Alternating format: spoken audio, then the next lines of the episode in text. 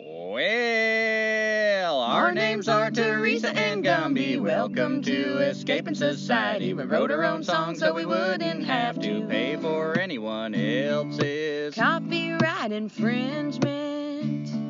And we live in a van and we eat from the trash. Making this podcast hoping for cash. You better listen up cause we probably won't last. Cause we can't compete with nonsense. Hypnotizing nonsense.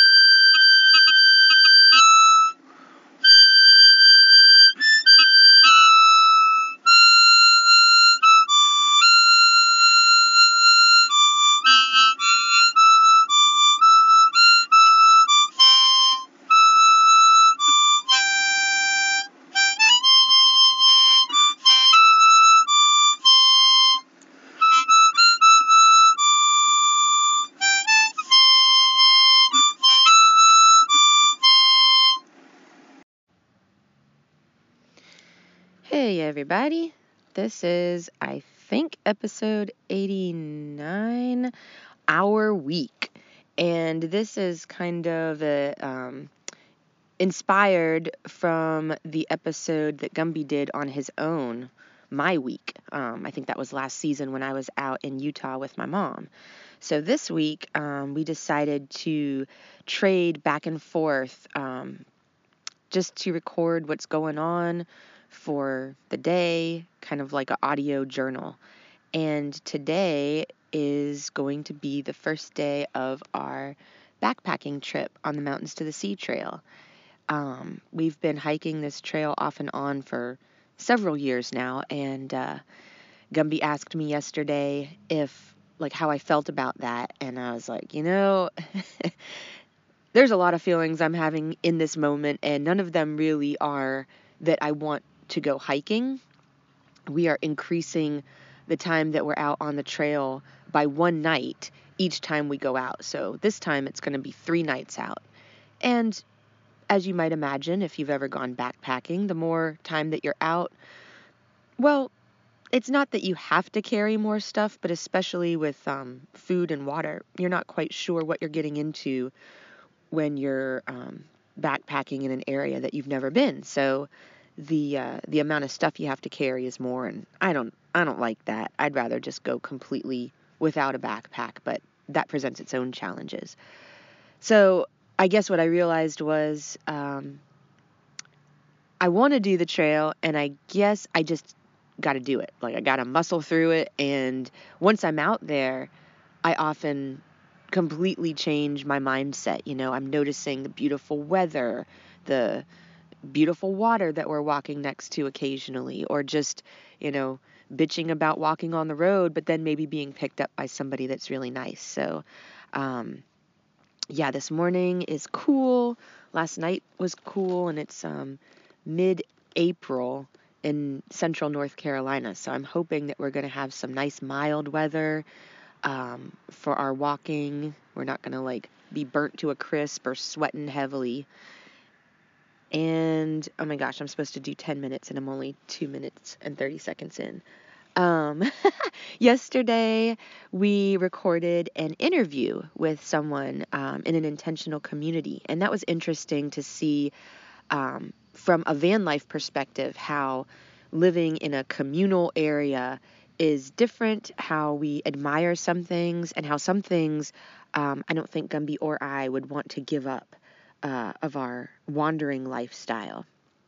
And one of those things specifically for us is um, just the wild water and the interactions that we have um, when we bathe. We try to bathe every day if we can, whether that's uh, in the rain sometimes. We've done that, stripped down and, and washed ourselves in a rainstorm, or whether we go down to a creek or river, um, or whether if it's in uh, in the winter, sometimes we are offered hot showers, or I had a uh, membership to Planet Fitness gym, and we'd go there and take showers occasionally. But I feel like it's really important to connect with the water and even with the hot showers like not to get used to it that's the danger is uh, to not appreciate it after a while and i did feel that um, not only when we were going to the gym this past winter but to use the shower but also when i was at my mom's house and i mentioned that before um, in the episode this season that was the mile marker but yeah it's just uh, it's something that i guess you don't normally think about if you're living in a place where you just have water that you turn on. Just turn on the spigot, turn on the faucet. Um, but yeah, water is very precious. And Gumby and my relationship with water is is also very I feel like is very spiritual. I don't think Gumby would mind me saying that about um, both of us because we've both felt like oh my God, just getting into this wild water is like a baptism. Like you're just changing your entire mood, your entire outlook on the world, um, rewilding yourself. Like I could really understand what that word means when I just submerge in kind of cold water at the edge of winter, the beginning of spring. And uh, I know that might be different if you're out, you know, if you're listening to this and you live in the desert or you live way up north where the water might still be frozen this time of year. But yeah, we're um, we're definitely lucky to run into the places that we do. And aside from water, um, God, the intentional community, they were so welcoming and just provided us with not only a meal, but some food to go. So we've got some spinach to eat up um, at some point on maybe today we'll have like a little salad or something um, on the trail. Maybe mix in some wild greens because I like to do that. And uh, yeah, also the interactions with people. Um, there were some kids there on the the grounds on the land, and they were pretty cool. Different different kids, um, very artistic, and uh, and just seeing all the things that you can get into as a community, whether it's celebrations, whether it's building a structure, um, maintaining and growing a garden, a food forest. So yeah, those type of things it's really hard to do, almost damn near impossible to do on your own. Having some success and a lot of failure growing things in a garden, I can appreciate. Um, yeah, they're their garden, I didn't see everything, but it was a mixture of like wild edibles and I guess um, domestic varieties. So uh, that was pretty cool. And as far as the way I'm feeling um, today, I'm feeling a lot better about going backpacking than yesterday. Um, like I said, the weather's kind of renewed my spirits. Um, and breakfast, we treated ourselves to our favorite chicken place and um, I think people a lot of times um, they ask us about like our health and what would we do if we got sick. And uh, I've been feeling a little weird in my right side, and I'm not a doctor. I have no idea what that is, but I know Gumby had some troubles with his gallbladder. My mom and my dad both had their gallbladder removed. Um, and so I'm hoping it's not something like gallstones or whatever. So I'm trying not to get any greasy foods, not like I need them anyway. And I'm also trying to avoid eating foods that are going to kind of stop up my system. So, like dairy, um, especially cheese, I'm trying to avoid, which is difficult because Gumby um, loves cheese. So, I can make choices for myself uh, that are different than his. And that was just an example just to show you know, you don't always have to wait until things get bad. If you're tuned in and have enough time and and stillness to recognize that there's something going on in your body, you can start to make changes right away. Whether that's, you know, maybe limiting the amount of sugar or limiting the amount of fats or something like that in your diet. Oh my gosh, two more minutes. Um yeah, and I guess, you know, this being the beginning of our backpacking trip, um, my hopes are that we have the good weather, um, I'm warm enough at night, and that my backpack isn't too heavy. So I admittedly have not packed yet, and neither has Gumby, um, but he's usually better at, packing his stuff. Um, so hopefully we can uh, make a little headway today. I don't expect to walk too far today before we uh, set up our camp, and uh, and just to have a nice, easy time of it. Like I don't I don't want to push, nor do we ever really try to get to a certain location we just kind of make do. We look around and say, "Oh, this is a pretty good spot to to take a break and sleep." So, um, yeah, I hope our trip is filled with uh, nice weather, nice people, and hopefully where we're walking is going to be uh, a nice stress-free place. I don't know that for a fact, but hopefully, because the Mountains to the Sea Trail often has us walking on roads. And God, I don't know what Gumby's going to talk about. We were joking as to who was going to start bitching first in their 10 minutes. So hopefully I haven't bitched too much. And I don't really have much else to say. So, um, yeah, 10 minutes of me talking straight. I didn't think it would be this difficult. Uh, tune in for the next installment when Gumby reveals his soul in 10 minutes. Well, it's about 10 o'clock in the morning, um, a little early, um, on Sunday, Sunday, Sunday. And uh, we started our backpacking. Um, oh, let's see. Well, we, uh, Teresa and I had talked about not listening to each other's entries. Um, and just kind of when we hear them all together at the uh, when we get done, you know, listening to them. But uh, I cheated I listened to hers yesterday morning, so she's not going to know until she hears all this. Um, we got ready, we got our backpacking stuff together, and uh, yeah, that was in a park, and there was a soccer game going on, so it was really crowded, and uh, um, you know, figuring out what to take and everything. And so we came out to where we left off in Glencoe, North Carolina, which is a neat little mill town, and uh, started walking in our blog where we kind of keep up with our um, trips on the Mountains to Sea Trail. It's called Fuck the Mountains to Sea Trail. And uh, indeed, fuck the Mountains to Sea Trail. Um, we walked around five miles yesterday, all on, on roads, just along stupid roads and golf courses. And uh, it's kind of infuriating, you know. Um, one of the things that pisses me off is there's no such thing as a Mountains to Sea Trail in North Carolina. It's just a promotional bullshit thing. There's a lot of beautiful hiking trails. There's an uninterrupted, basically, trail that goes along the mountain range of North Carolina. Um, there are some really long trails, but there is no trail that even comes remotely close to connecting the mountains to the sea. And uh, to fill in the gaps, we're walking like I don't know, I'd say at least 50% of the time on busy roads, which has been the case since we started at the beach.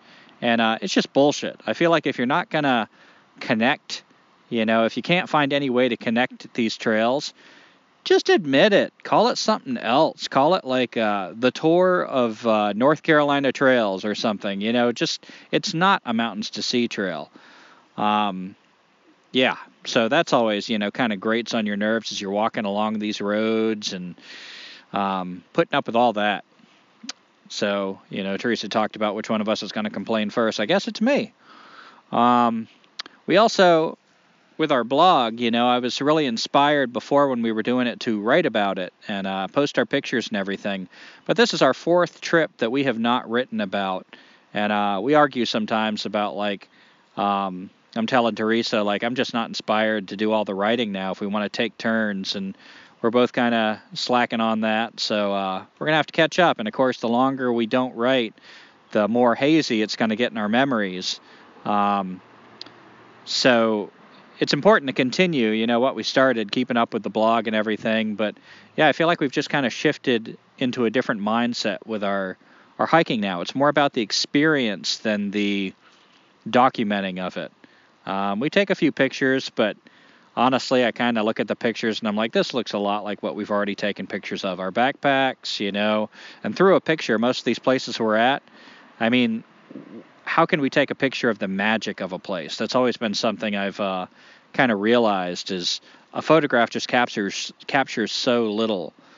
For instance, after all this walking, we found this uh, paddle access area that's got some woods here. Um, and we stopped here pretty early yesterday. We were just tired. It was our first day on this this section, this trip. So we set up hammocks back in the woods, and you know, since it's walking trails and everything, these these trails get walked quite a bit, and that's always kind of annoying too. I'm looking I'm looking forward to getting back into some deeper woods where you can set up a camp and uh, probably not see anybody. You know, it's just your camp for the night or however long you're there. But that's not the case right now where we're at. It's like it doesn't feel like our place even for the night. It just feels like we're kind of I don't know sneaking and trespassing and walkers, hikers are going to come through, and uh, we hope they don't contact any authorities that are going to give us trouble. And for the most part, they haven't. Well, I'd say uh, uniformly they haven't. We've yet to have authorities show up uh, with that. But so we're laying in our hammocks, tired, going to bed pretty early, I'd say. And uh, this little chickadee is checking us out, little Carolina chickadee, and just hopping from branch to branch to branch, looking at us, and uh, you know, just so curious about us. And I was enjoying watching the, the chickadee, and then saw it pop into this little hole that's connected to one of the trees that we have our hammocks connected to. Um, actually, a dead branch hanging on one of the trees. It was so cool. It's just this big dead branch that had fallen out of another tree and was clinging to the branches of the tree, the live tree that we were uh, had our hammocks connected to, and there was a little hole, and apparently that's where the chickadee lived, and it was just so cool to see what an ephemeral little home it had. Um, a dead branch is not even connected to anything except just kind of clinging to these branches of another tree until presumably, I don't know, uh, a major windstorm or something. And, you know, maybe that's all it needs for a home, just that, that length of time. So that was our night last night. And today we're all uh, packed up. You know, we're just about to leave this area and back on at least five more miles of road. So, um, God, I'll be glad when we get into some woods again. You know, this road walking so obnoxious, being around all the the busy traffic. Sherlock behaves himself for the most part really, really well. Um, I walk him without a leash along these roads. He knows to stay out of the road. But you know, we pass houses, and like yesterday, somebody's big ass like three or four dogs came rushing out of their their yard across the street. One of them was a huge Rottweiler, and uh, you know, I've just got to like as quick as I can put Sherlock on a leash and he's not trying to engage with these dogs you know he's he's tired he doesn't want any part of it. And i've got to like ferociously like try to chase off four dogs once again one of them being a giant rottweiler you know and just kick at him and like get go home that kind of stuff. And uh so that's always kind of uh, a burden. And then we ran into somebody else that had like a a pit bull um, dog on a trail. So yeah dog drama like I said, Sherlock's behaving himself really well, and for the most part, um, you know, people take care of their dogs, and um, uh, I'm actually would prefer the dog drama to all the regulation. You know, I remember when I was a kid, dogs just kind of ran wild, and sometimes they got in fights, sometimes bad things happened, but I preferred that to this bullshit of like everybody always has their neurotic dogs on a leash just chomping at the bit to get some freedom and uh, everybody's picking up their dog poop with their, these little dog poop bags, and then most of the time don't even take them with them. So there's these piles of dog poop bags. Whereas I feel like if their dog just shit, you know, it'd degrade into the the soil, it would go away faster. Um, but yeah, so we got up this morning, drug all of our stuff to this little gazebo thing, made our coffee on the hobo stove, and that was really cheerful and uplifting to have the fire going. It went pretty easy, and we made some uh, gumbo soup Teresa has a really heavy pack this time. Um, she brought a lot of canned goods, which you know we were getting pretty smart about packing before, but I think we kind of got out of the the mindset. So now uh, a lot of what we learned, we've uh, we're gonna have to relearn. So her food is super heavy, including like six beers I asked her to pack. So I didn't do her any favors with that. Um, I need to drink more, but yeah, so we made that soup because it was heavy and we could get that out of the way and it was really delicious. And then we meditated this morning. Um, and yeah, when I meditate, I'm reminded of how much that meditation is important to me.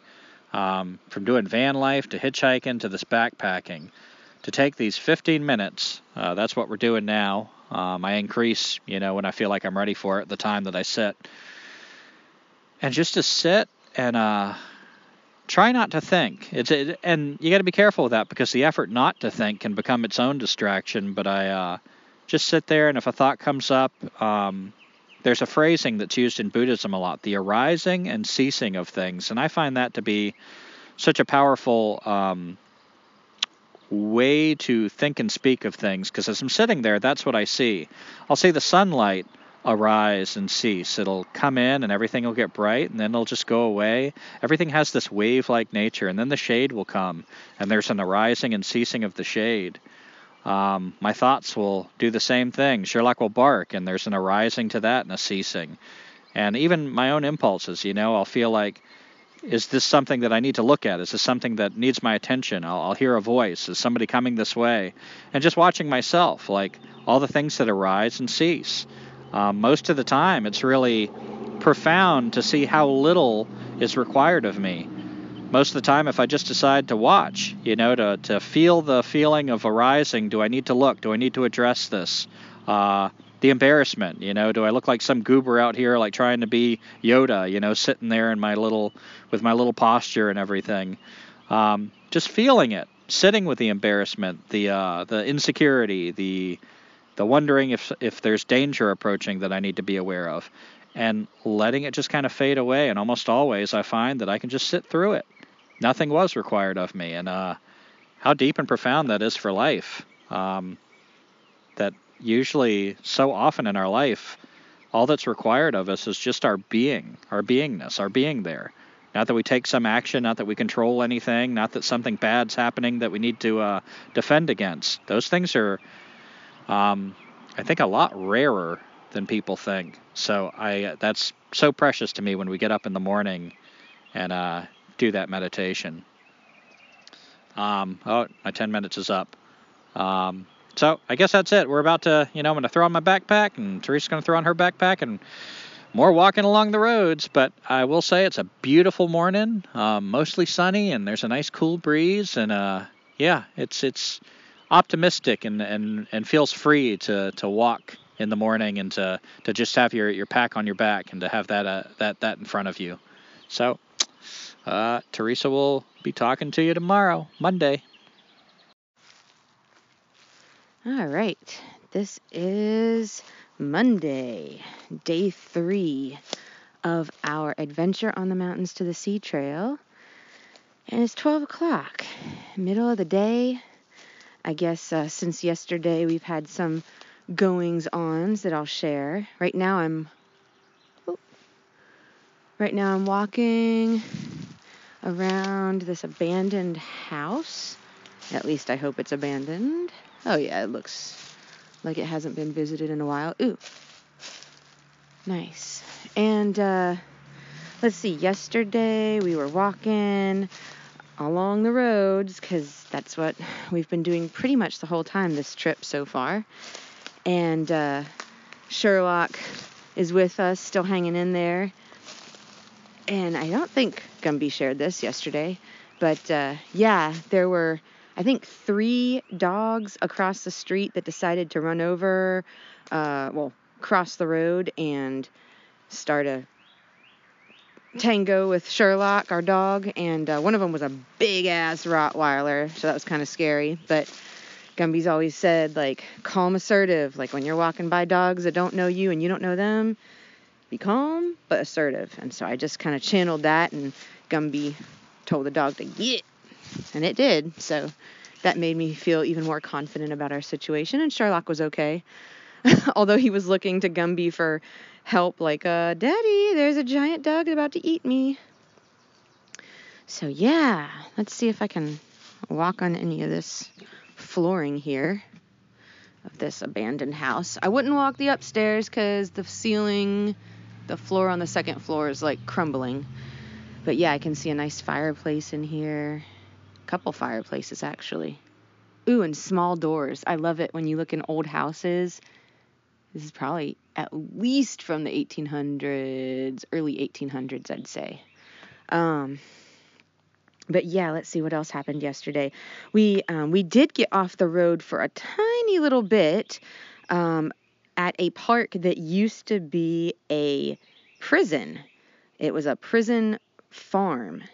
And so the prisoners were, it was actually a self sustaining prison. They would grow their own food and um, they made trails, and like the names of the trails in the park are Breakaway Trail, um, Prison Run Pass, or whatever it's called. So it's kind of whimsical. Haha, you're in prison. Um, and you're trying to get your freedom. But it ended up being a nice little meander through the woods. We got to bathe at a small creek right before this old guy walked up. Like, oh my God, I had just put a shirt on. and so our tweener spot, once again, in between locations and in between times of people. That was the only person we saw, by the way, on the trail in the woods there. Um, and it happened to be like right after we had gotten done bathing. So hell yeah to us. And wow, there is. That's really nice. There is a fireplace in every single room of the downstairs of this old house. Um, it's really cool. Uh, so yeah, what else happened? That guy that we met, old guy, he had hiked some of the Appalachian Trail in Virginia, and he said his trail name was White Top, and he showed us. He took his hat off and showed his white hair, and uh, and told us that up ahead there was the um, actual prison and the greenhouses that I don't know when they were installed, but the uh, greenhouses were still active, um, hydroponic grown food nowadays. And we decided that uh, since that old guy had kind of told us that people camp down by the pond, um, we were just probably just as good camping up by the road. So we strung up our hammocks and uh, enjoyed a pretty peaceful night. It wasn't too cold, windy, but not too cold. And um, Gumby heard coyotes, and then dogs joined in, and we heard the occasional bray of a donkey, and there were also goats, which I took a picture of. Um, hopefully, it'll end up on our blog for this segment.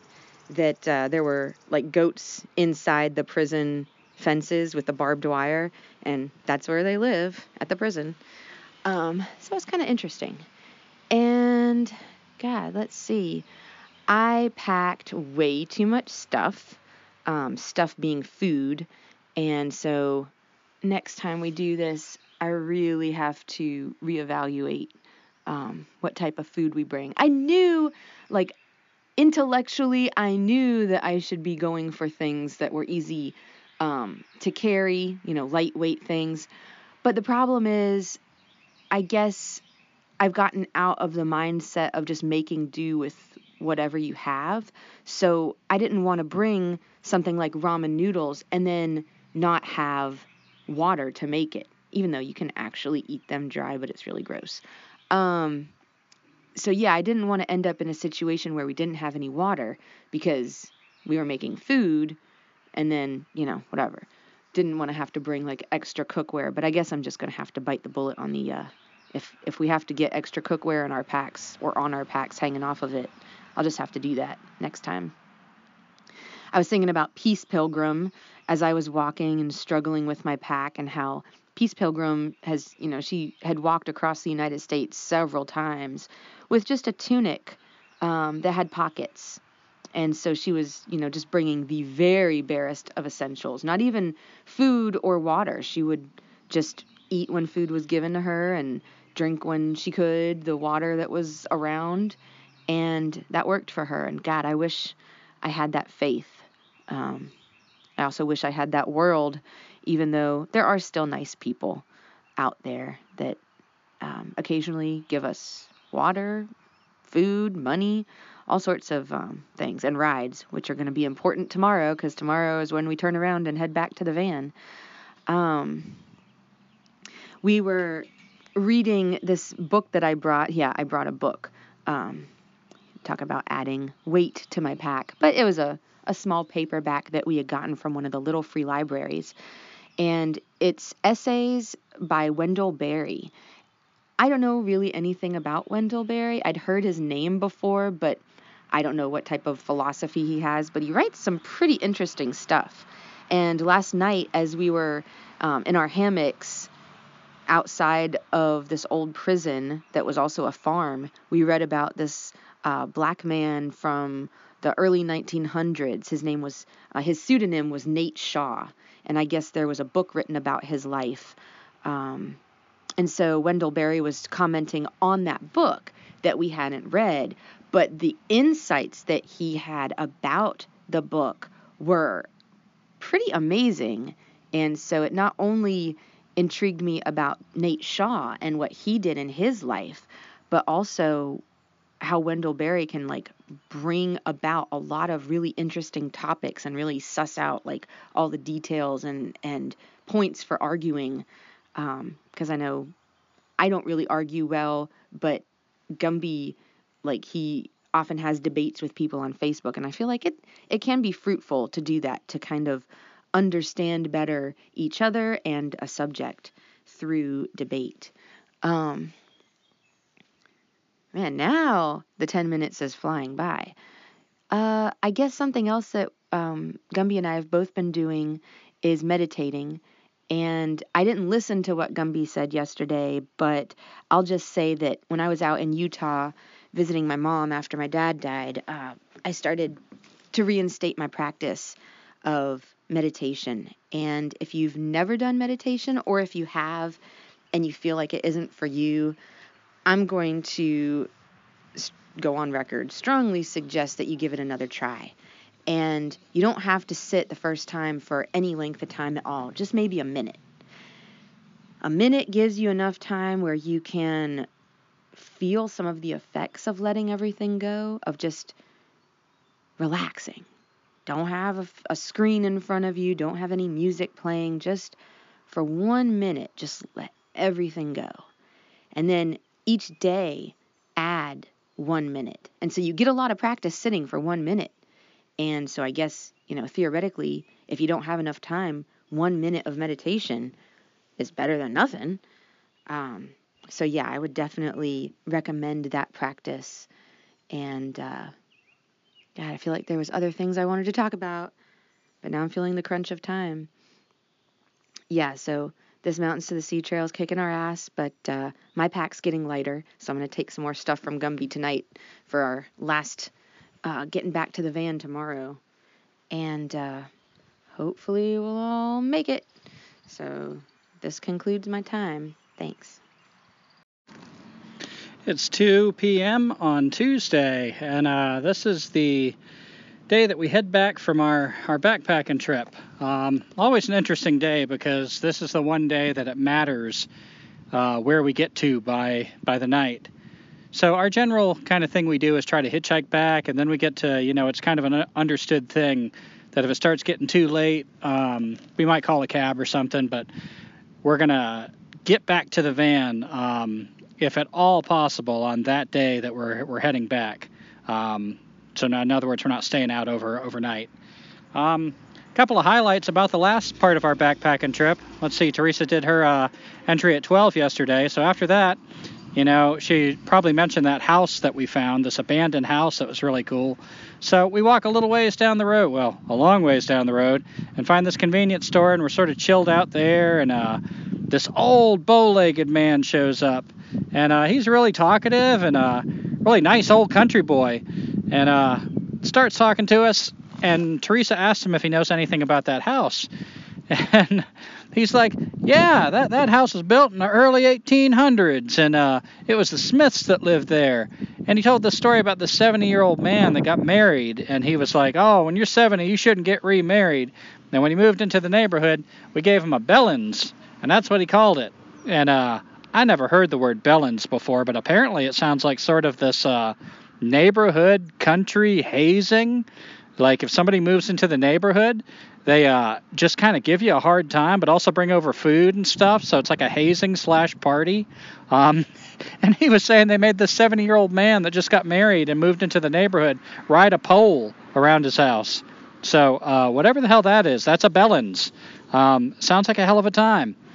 And uh, yeah, that was really interesting to hear that guy talk about that. You know, it made me think of like, man, if something like that happened now, I mean, that would be a uh, 2020 story, you know, on the news. That would be a, a big, like, abusive, controversial issue. And back then, it was just kind of like, um, yeah, you know, you take a little bit of shit, you move into the neighborhood, and I thought about how community building that was. He said this guy stayed pissed off at the whole neighborhood for a year. But but think about it. You know, somebody starts acting like high and mighty and aloof from everybody. You can be like, man, I saw you ride that pole around your house. Like, don't be getting uppity with me. And, you know, have some kind of embarrassing nickname. And, you know, everybody could laugh at each other more. Um, there's a lot of good things about the old days, it sounds like to me. A lot of things that kind of brought people together. At the same time, it sort of uh, prevented a lot of people from getting too big of an ego. Um, so we're walking down the road a long ways, smoking a lot of weed. We took a lot of breaks and smoked more than our average amount of weed. So we're going, the sun's beating down, and uh, we get the second ride of our journey. Um, this guy pulls over. Well, actually, this is the first ride of this journey, I believe. Um, second ride since the pandemic, because our last journey we got a ride. Both were with uh, kind of country old black guys. Um, so yeah, representing well as far as friendliness and reaching out. You know, I hear from the the liberals, you know, all this white privilege crap. You know, you listen to that too long, you'd assume any black guy like driving by would just kind of sneer his lips and like, oh, look at the white privilege people on their backpacking trip. But that's not what these country people, you know, he just see, looks and sees somebody that needs a ride and he sees a way he can help. And this guy loads us up in the back of his pickup truck and uh, takes a wrong turn three times and ends up going back and like getting us to where we wanted to be. And at the end, he apologizes to us. You know, we're like, man, don't apologize to us. Like, you were great. Thank you so much for the ride. Um, such a nice guy. Gave us a Gatorade. So, you know, another kind of early to bed day for us. We got to Bryans Park, which is a big soccer field, and just chilled out there. Teresa found an unlocked door where they had a uh, maintenance closet where you can have hot and cold water for the mop, and uh, kind of snuck in there. And we both took turns like locking ourselves in and uh, using the hot water to take like more of a shower type of thing than usual. Um, so that was a pretty sweet opportunity, and both of us are remarking how much we love the opportunism of just kind of, you know, these gifts, these opportunities that like land in your path, and you can't have expectations like that. You can't expect to find an unlocked maintenance store. So the opportunity so much feels like a gift, something that you probably wouldn't want to do before that. But you put yourself out there, you make yourself vulnerable, and that opportunity just feels like a blessing from God. Um, we snuck into the woods, set up our hammocks, and had a pretty peaceful night. Read a little bit of Wendell Berry. Teresa brought a Wendell Berry book that we found in a little free library in Hillsborough. So that was pretty nice. And uh, yeah, we just went to sleep in our hammocks, had a good night. Um, woke up this morning, took our time, meditated, did our thing, had our coffee. Um, I spilled half the coffee, but we still managed to have a pretty good amount of coffee, enough to get us going. And we were walking quite a bit, and the day is like it's a hot one today. So we're walking. Sherlock's pretty used up, you know, poor dog. And we're walking down the road and decide, all right, we know we're not wanting to walk the 20 something miles back to the van today. This is a hitchhiking trip. So let's just find a shady spot. Instead of hiking with our thumb out, let's just stop, face the traffic, put our thumb out, you know, like really hitchhike. So we hitchhike for quite a while. And the way we break it up is uh, Teresa will take like 50 cars. So counting the cars kind of passes the time. And I'll sit in the shade near her and we'll just, you know, shoot the shit, talk about whatever make fun of the expressions of the, the faces of the people that pass us.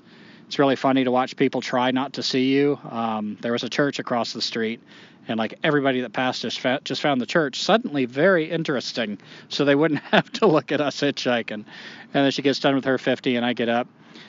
Um, we take a little break. Teresa goes over to Subway, buys us some sandwiches, and when she comes back, I have the idea. I've had this theory that since the pandemic, I wonder if it's easier to panhandle than to get rides.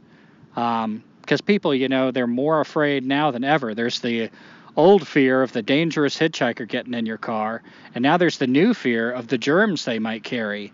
So I wonder if it's harder to hitchhike now. So I wondered if maybe we could just get out with a sign and ask for money and maybe uh, get cab fare.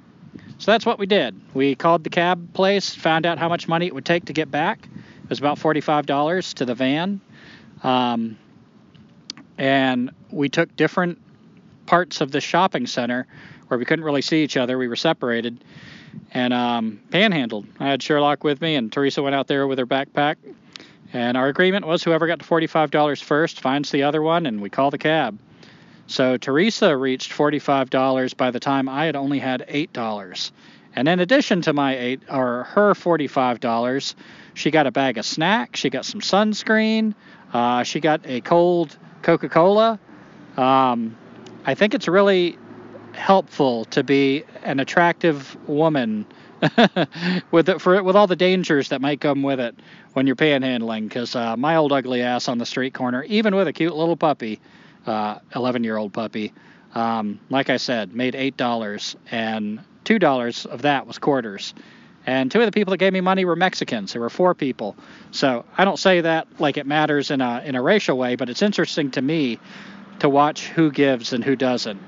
Um, almost uniformly, the big tough redneck with his tattoos that thinks he's Billy Badass with his big expensive truck is not going to pick you up. Um, when it comes right down to it, he's more afraid you might scratch his truck or you might hurt him and take his money. Um, these big Billy badasses, they're just putting on a show. It's always some old man that if you really were a dangerous guy, um, you could take him. You could take his money. You could kill him. Um, but he's got that, uh, I don't know, maybe that more old fashioned way of seeing things. He, he looks for the good in people, whereas this big Billy badass with his big fancy truck that his dad helped him buy doesn't. So, and the Mexicans, Mexicans really seem to understand, like, oh, he's struggling out there. I get it. You know, I, I can only give you one dollar. Here's a dollar. So uh, we have found Latinos or Mexicans or I don't know, whatever you want to call them, but um, to be really friendly, helpful, good people, and we appreciate them. Um, white people are really not representing, especially when they got money. Although I got to say, a couple of the, the people that gave us money panhandling were kind of young white guys, and again, kind of in the dumpier cars. Um, poor people look out for poor people. Rich people can go fuck themselves. So now we are waiting on the taxi. Uh, hopefully, they'll send us a taxi that'll take dogs so we can all just go to the van and be done with it and uh, recuperate.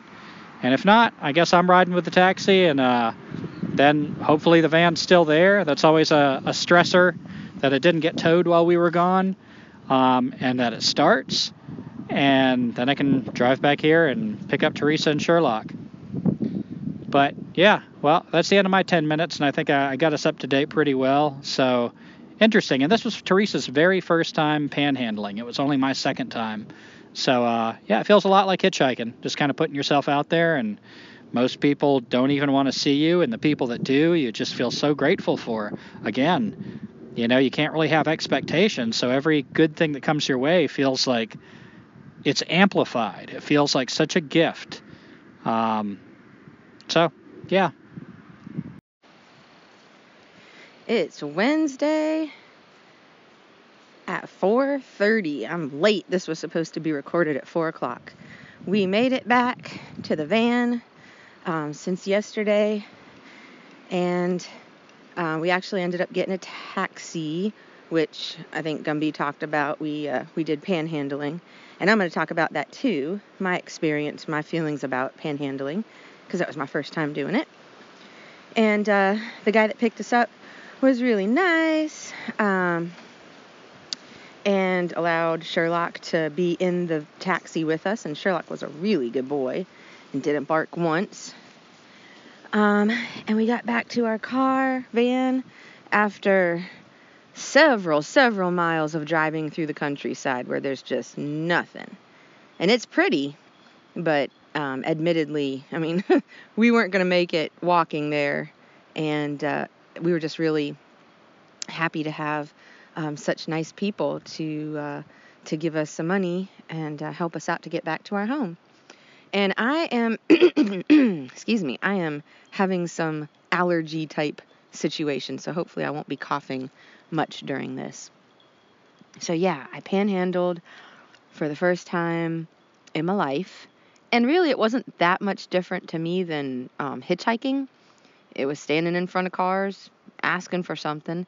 Um, but what I realized was, you know, as a driver, when you see hitchhikers, it's kind of like, well, you either are going to stop or you're not.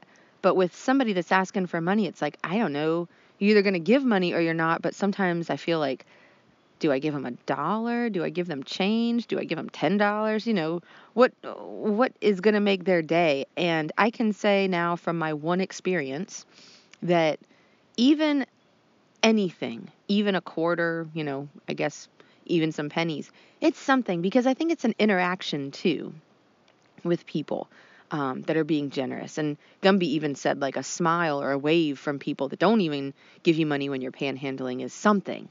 Um, I saw some of the most bitter looking people who didn't stop and didn't want to make eye contact or anything with me. I didn't expect everybody to stop and give me money, but wow, there's just like so much bitterness. And I was talking to Gumby about that, and he was saying that, you know, it's quite possible that we're a mirror for those folks that um, they're kind of seeing a side of themselves that they don't necessarily want to see. And so they're upset and resentful of seeing that side of themselves, like the, the selfish side or the side that, you know, doesn't even want to wave at somebody. And we were also right across from a church. And there was a guy that came over. Um, there was this big meeting at the church. Um, I was even concerned like if somebody was going to give us a ride from that church because there were like i don't know over a hundred people pouring out of this small church and i just thought you know for as as much as i don't want to worry about covid i'd also like to not be a statistic and get sick so anyway this guy came over from the church asked if we were okay if we needed food or beverages or anything and we were fine in that regard but i said we were looking for a ride and he just kind of smiled and was like, all right, went back over to the other side, um, the church across the street. And uh, when we, when Gumby and I decided to start panhandling, we took different locations, and uh, I can tell you that the people that stopped to give us money were, I would say, across the board, um, people that were in the lower class. I didn't see any like Mercedes or you know BMWs or anything like that stopping. It was mostly um, there was first like this uh, yeah like middle aged black guy and then like a younger white dude and um, this one guy wasn't even in a vehicle. He actually was. Uh, he said he was on the streets himself last year, and so he gave me a dollar, and then came back and gave me like the contents of his lunchbox, which were a bunch of um, cracker packets, like nabs we call them, peanut butter crackers, um, some other things in there like sunscreen and um, a fruit cup and stuff like that. So it was just really nice. He just like unloaded whatever he had and said like, "Here, I know how it is," and um, I thought that was really nice. And then let's see, I think there was one other person. Oh yeah, there was one other person. That that guy's name is Kevin. And thank you, Kevin. He's probably not going to listen to our podcast, but uh, he stopped and said something told me to come over here and give you this and he handed me a $10 bill and this and he handed me a cold drink and uh, he said but what's what's your story and i told him we were trying to get back to our van. We had been hiking for three days and we were all just kind of tired so we were trying to get a taxi back. And he said but where do you live? And i said well we live in our van but we generally reside in and around durham. And he said well i'm going to give you some more money. So he actually ended up giving me $30 altogether. And uh, from the time I started, I think it was about a half an hour. It's like 1:15 to 1:45 yesterday afternoon. I made forty dollars, and Gumby made eight dollars. So, if you think about like just that scenario, of course, there's a lot of different variables in there. That's like what ninety-six dollars an hour, and we weren't doing anything except just asking people if they would give us some money passively, just standing there, not going up and bothering people while they're eating or anything like that. And I just thought that was really beautiful because not only were we happy because we got the money that we needed to get the taxi ride home, but the people that we interacted with that gave us money, that gave us, you know, food and drinks and everything, they were really nice and happy people too.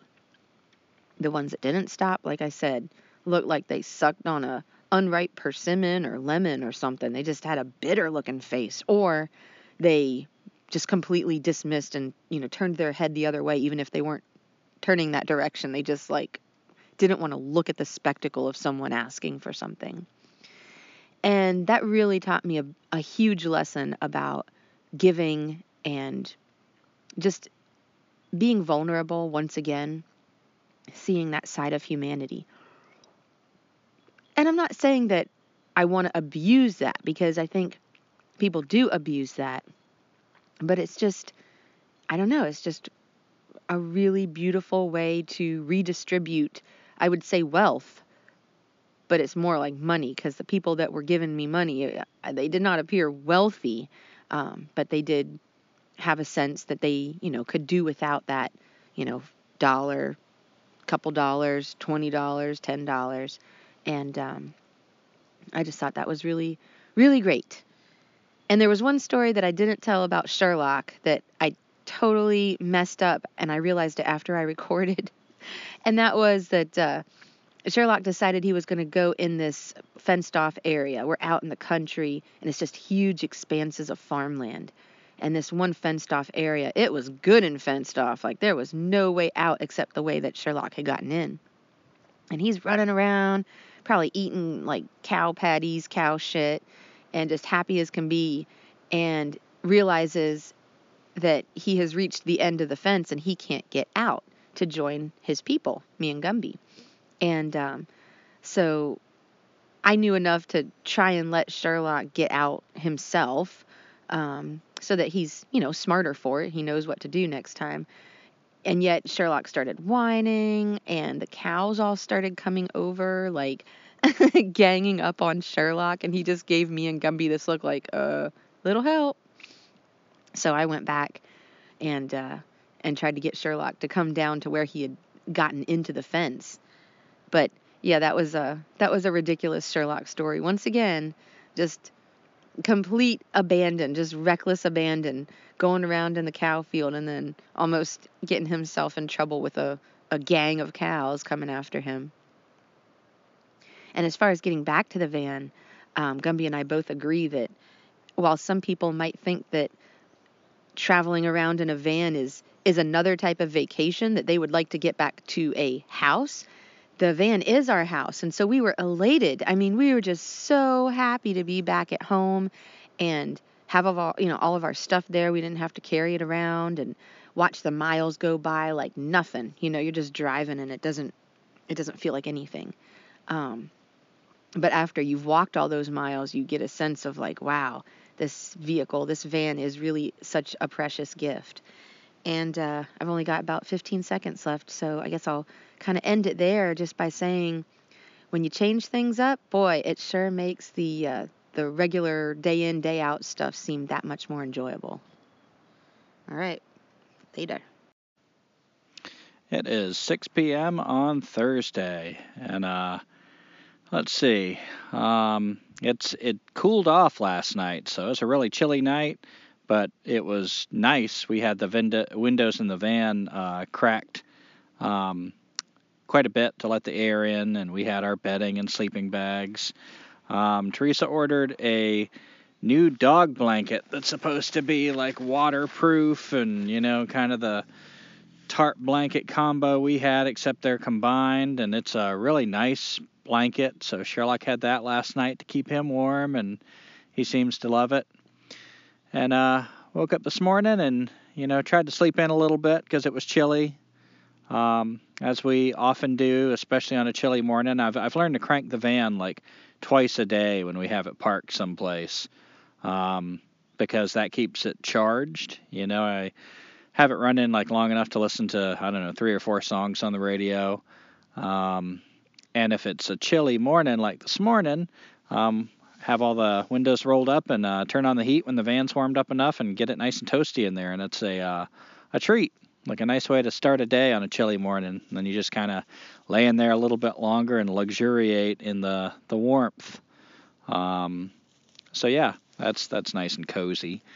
And then when the sun was out and bright, we got out and uh, I got the fire going in the fire pit and uh, we made some coffee. Um, took a walk, and when we came back, Teresa made um, you know, I kept the fire stoked, and she made these grits with eggs on top. Grits is one of my favorite foods.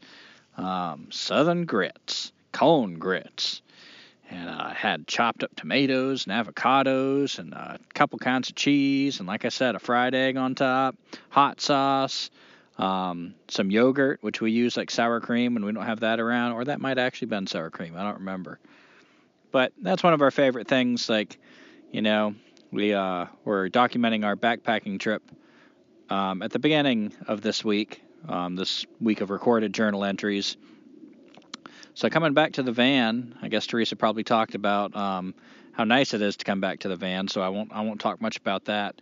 But we came out here to this field beside where uh, my mom lives, and um, yeah, that's uh, it's so peaceful out here. And one of our favorite things is having a fire pit and being able to have a fire and get up and cook on the fire. Um, a little bit later in the day, she made some barbecued chicken and uh, some quinoa with mixed vegetables. So, yeah, forgot to go out and forage in today. We've been trying to forage some all these greens coming up and try to incorporate them in our meals, but uh, I think we totally forgot today.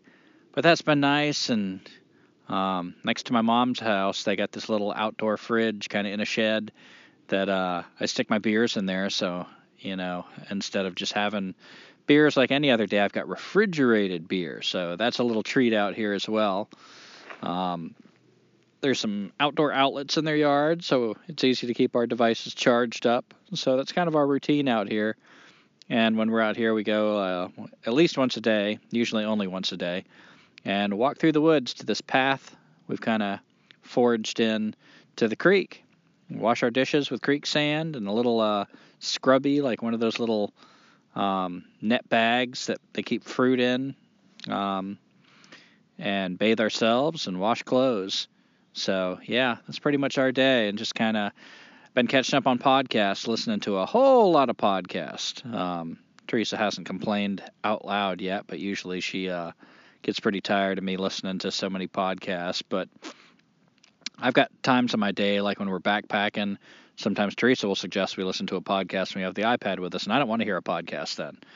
Um, to me, that feels jarring. It's not what I'm out there for. But sometimes when I'm out here and just kind of chilling out, doing the van life thing, um, I try to catch up on them. So I'll listen to a lot of them in a row.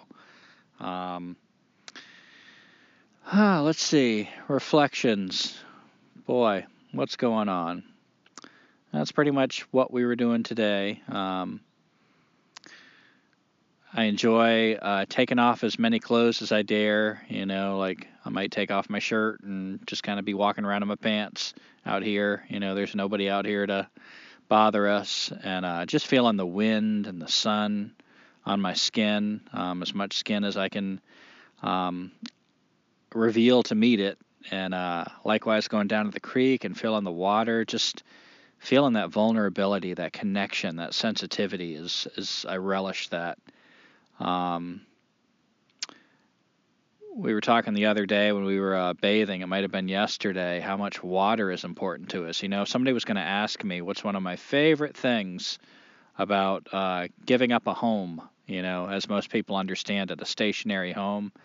It's the wild water now, if you happen to have a home that is next to a really nice creek or river and you can get in that water and it's a kind of inviting place where you want to be in that water like daily, maybe you get that. But uh, I don't know many people who have it like that. Um, even if you got a hot tub or something like that, it's still that kind of, I don't know, stagnant treated water, which water's wild wherever we find it, as I've heard said. But it's still, there's something different and uh, I love being able to go to these magical spots. You know, we've got a se- several around here, and then when we go up to the mountains, we've got several more. Um, but just that we know are like picture perfect, beautiful spots, usually private, and we get in the water and uh, it renews us. Um, water is life. You know, I see these signs that say like, in this household we believe in science, we believe water is life, but uh, Derrick Jensen shares this quote. There's something to the effect of when I talk to Native people, um, they say the big difference between our cultures, um, Native culture and you know our uh, colonist culture, is that no matter how much we might think we love nature, when someone says nature speaks, we, we think of it metaphorically. And in native cultures, they understand it to be literal. Nature literally speaks to us and is speaking to us. And likewise with the water is life. I think water is life sounds kind of, people think of it scientifically. Um, of course, water supports life, but there's still that removal from it. But to go and immerse yourself, to feel the magic of the water. I mean, that's what water is. It is magic. It is life. And to feel that baptism, that renewal, that uh oh, that experience day after day after day. Um just to feel that change in you.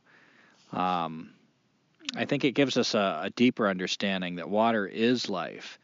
And uh, that's definitely something that I didn't have nearly to the degree that I have now before I went out and started uh, bathing in these these rivers and these streams every day. So that's got to be as high as anything else on my list about what I love about being homeless, being nomadic, being a hobo, is the wild waters, the constant relationship with wild water. Um, there are definitely times a year when it's challenging, even brutal, um, when my appreciation of that is not what's foremost in my mind, but it's more than offset by the reward of how much of the year that that is presented to me. And likewise, you know, I guess this is my last journal entry of uh, until you know of this series, our week, because Teresa's got tomorrow. So I started off talking about meditation. I wanted to add one more thing. Um, when I get done meditating, and Teresa does this too, we kind of do this little hands together bow um, afterwards, which I generally find it pretentious as hell when white people bow. I hate that. I've known so many douchebags that like bow and they use it as an insult. It's like, okay, I bow to you, and what they're really saying often is, uh, you know, whatever, you can you can win this disagreement or whatever. Uh, I'm above it all, and uh, I I hate seeing white people bow. I just hate it. So I, with that said, I do this anyway because that's how I was taught when I started meditating. Is uh, I don't know how to pronounce it. G A S S H O. It's the practice, guess how, something like that, of bowing and appreciation. But when I do it in this setting, after the meditation, I'm not bowing to anyone. I'm bowing to the experience. I feel such a flood of gratitude when I do that, even for the distractions, for the body aches, for the pains, for the headache I might have. Um, just all these signs that I'm still alive. Um, I was just realizing today, and I've realized it before, um, that that little bow at the end, that appreciation, is as valuable to me as the meditation itself. So yeah, it's been a good week. Um, I don't know if I, I think I already mentioned it, but it's cold. There's a cold front coming in, so it's super dry. And uh, when the sun's out, it's okay, but that wind is cold. So when it gets cloudy, which is uh, you know, scattered clouds. It's pretty damn cold. So, right before recording this, we were just kind of laying in the van with our sleeping bags, listening to a podcast, uh, warming up. Um, but it's great because you know what do we have that's demanding our, our time or attention except uh, whatever feels natural to do, um, and I like that. So, thanks for listening. That's my 10 minutes, and uh, um, Teresa will cap it off tomorrow. Bye. All right, this is the last audio journal for this week, our week, and it is Friday at 8 p.m. Gumby built up our fire really, really beautifully. And I'm sitting here watching the little embers fly up, looking at the moon shining down on me, and feeling pretty good from marijuana. And we were listening to a lot of podcasts today, other people's, um, The Propaganda Report, uh, Deep Green Resistance, and we were just listening to this Josh Slocum um, guy. His podcast is called Disaffected. And it was like really, and we were both in a trance listening to this guy talk about his mom and um, how abusive she was and like her background of her family's fucked upness. And uh, God, propaganda report. We uh, we listened to the author of this book. The book is called something like Government Scams, And uh, wow, he was blowing our mind like before noon. And Deep Green Resistance even had on an interesting guest of this woman. She sounds like she's fairly old. Um, she lives down there um, in Texas, and she sounds like it. And she's doing a a two week hunger strike. She's on day 15 actually, so I guess it's just ongoing to stop the uh, the industries just basically killing their way of life down there, um, especially along the water. And she was really cool because, um, you know, if you think about people doing protests where they're, you know, going on a hunger strike or something, I mean, my mind starts to wander to like people that are probably pretentious a little bit. Um, but this lady, she seemed really absolutely sincere. And what's interesting about that too is like I said, she sounded like she was from Texas. And you don't really think necessarily of people going on hunger strikes in Texas to save the environment, but she is. And uh God, I, I wish I remembered her name, but yeah, it's it's like where does she summon that strength? And she actually answered that in her interview by saying that like the the water, the bay where she lives at, where she's you know had a living doing a bunch of different types of fishing and and working on boats and having a boat of her own and how the small scale fishermen and women are uh, they're basically their livelihoods are gone, their lives are ruined, their health is ruined from all this industry. So that's why she's on her hunger strike. And I just think that's pretty cool. Um God, I am so high. And Gumby's not around to help direct me, so I got to figure out what to talk about for another like 6 minutes. Um Hmm. God, there's been a lot of uh, things that have been revealed during the uh, the podcast, the propaganda report, and it's just making me think a lot about. Um, they're they're talking about on this show how the pharmaceutical industries have been paying for advertisements on TV channels for years now, and it's not like anybody can just go out and buy it. So what's up with that? And they were talking about how the money for the advertisements from the pharmaceutical industry um, and I guess healthcare industry in general, they're really paying off the media outlets so that whatever the stories are, they're kind of geared towards big pharma and uh, and all the implications of like all of this shit with the COVID and also with the um, transgender stuff. Josh Slocum's uh, Disaffected podcast, we just learned a new word from him, and it's uh, phalloplasty.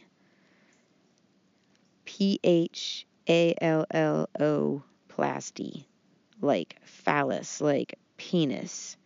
And this is for trans confused whatever children who uh, for the girls that feel like they're boys um, and feel like you know doing away with all of their uh, girl stuff and slapping a penis together from the f- skin on their forearm and some sort of surgery that connects stuff in your groin to this like skin tube. Um, I think Gumby, he'll probably post it on the Escaping Society Facebook page, but uh, it's not for the faint of heart. The uh, the the pictures, if you just Google it, it's pretty disturbing. So, learning a lot of new stuff, and my God, our lives are uh, pretty. I mean, simple, but my um, my grandpa has been in bad health for a while, and uh, my brother and I were supposed to go up and see them about I don't know a week ago now, and my aunt uh, we were all going to like have this small ceremony for my dad because my grandparents wanted some some more closure um, from my dad's death. So my aunt ended up getting sick and having COVID, but she's evidently okay now, and that's like a week later. Um, so the service was canceled because of her health and also my grandpa's health, um, which I, I said has been declining for a long time. And, you know, since the death of his now second son that he's lost, um, he's also incurred like a lot of heart problems, um, breathing problems, and his long story short, he's a mess, um, medically and health speaking. And so my brother and I were going to go up there to visit a week about a week ago, and they called off the service. And now I'm thinking, man, I should have gone because you know my grandpa's right on the edge there. He's up there in years. He's lived a good life, but uh, you know, I'd if I can like to see him again. And um, same with my grandma. And then Gumby's mom is still in the hospital from like ever since we got back. Well, ever since I got back to North Carolina, which has been a while now, she's been in the hospital. And uh, we talked to her a few times over the phone, but it's just really difficult to, to get a hold of her. We really haven't seen her all that much since November of last year. And it's the end of April. So she's pretty much been in the hospital that whole time. And that sucks. So most of the most of the things throughout our day are simple. The uh, the family, the tribe, all of that gets to be complex. And I guess I'll end it up with uh, with a listener right in here. And I'm going to choose, there's two written down here. I think, I think I'll choose Jessica from Berkeley, California. And Jessica is writing in response to Black Magic, White Science, our episodes part one and two. Jessica said, I just listened to both the Black Science episodes, Black Magic, White Science, parts one and two. I was totally in flow the whole time, slapping my thigh and saying hallelujah, laughing and feeling the truth. That looks weird. I'm dictating it to my phone. Those are her words. Um, but the final insight about the stars as our ancestors, campfires, blew me the fuck away. Bravo. And yeah, Jessica, I also liked that episode, or both of those episodes, and the ending was pretty awesome. Gumby's pretty awesome. And um, yeah, geez, like I said, all this stuff coming to light about um, the pharmaceutical industries and media. I know I'm slow on the uh, stories, getting everything in line, but wow, everything's really starting to come together with all these agendas that are happening, like with, you know, whatever you believe about COVID. But if you think about it, I mean, I don't know things are starting to reveal themselves to me in my high ass. So if uh, if you've listened to any of our other episodes, and I guess including this one, and you've enjoyed it, or you have any constructive criticism, comments, questions, you can contact us via our website. Our website is escapingsociety.weebly with a B like boy escapingsociety.weebly.com. We've got our comment form on the front there of the website, and you can also find us on Facebook at Escaping Society, and we have a YouTube channel. I think that's under Gumby's name. But yeah, look up Escaping Society. And uh, we'll hope to hear from you next time. Thanks for listening. Oh, society sucks and we don't need it. It's killing your kids, so why do you feed it? They'll tell you to stay, but you don't need to heed it. You can give them the finger. There's no time to linger. So, thank you for listening to our song. It's not very good and it went kinda long. Don't care if you like it, cause we'll be gone over that next horizon. We ain't got no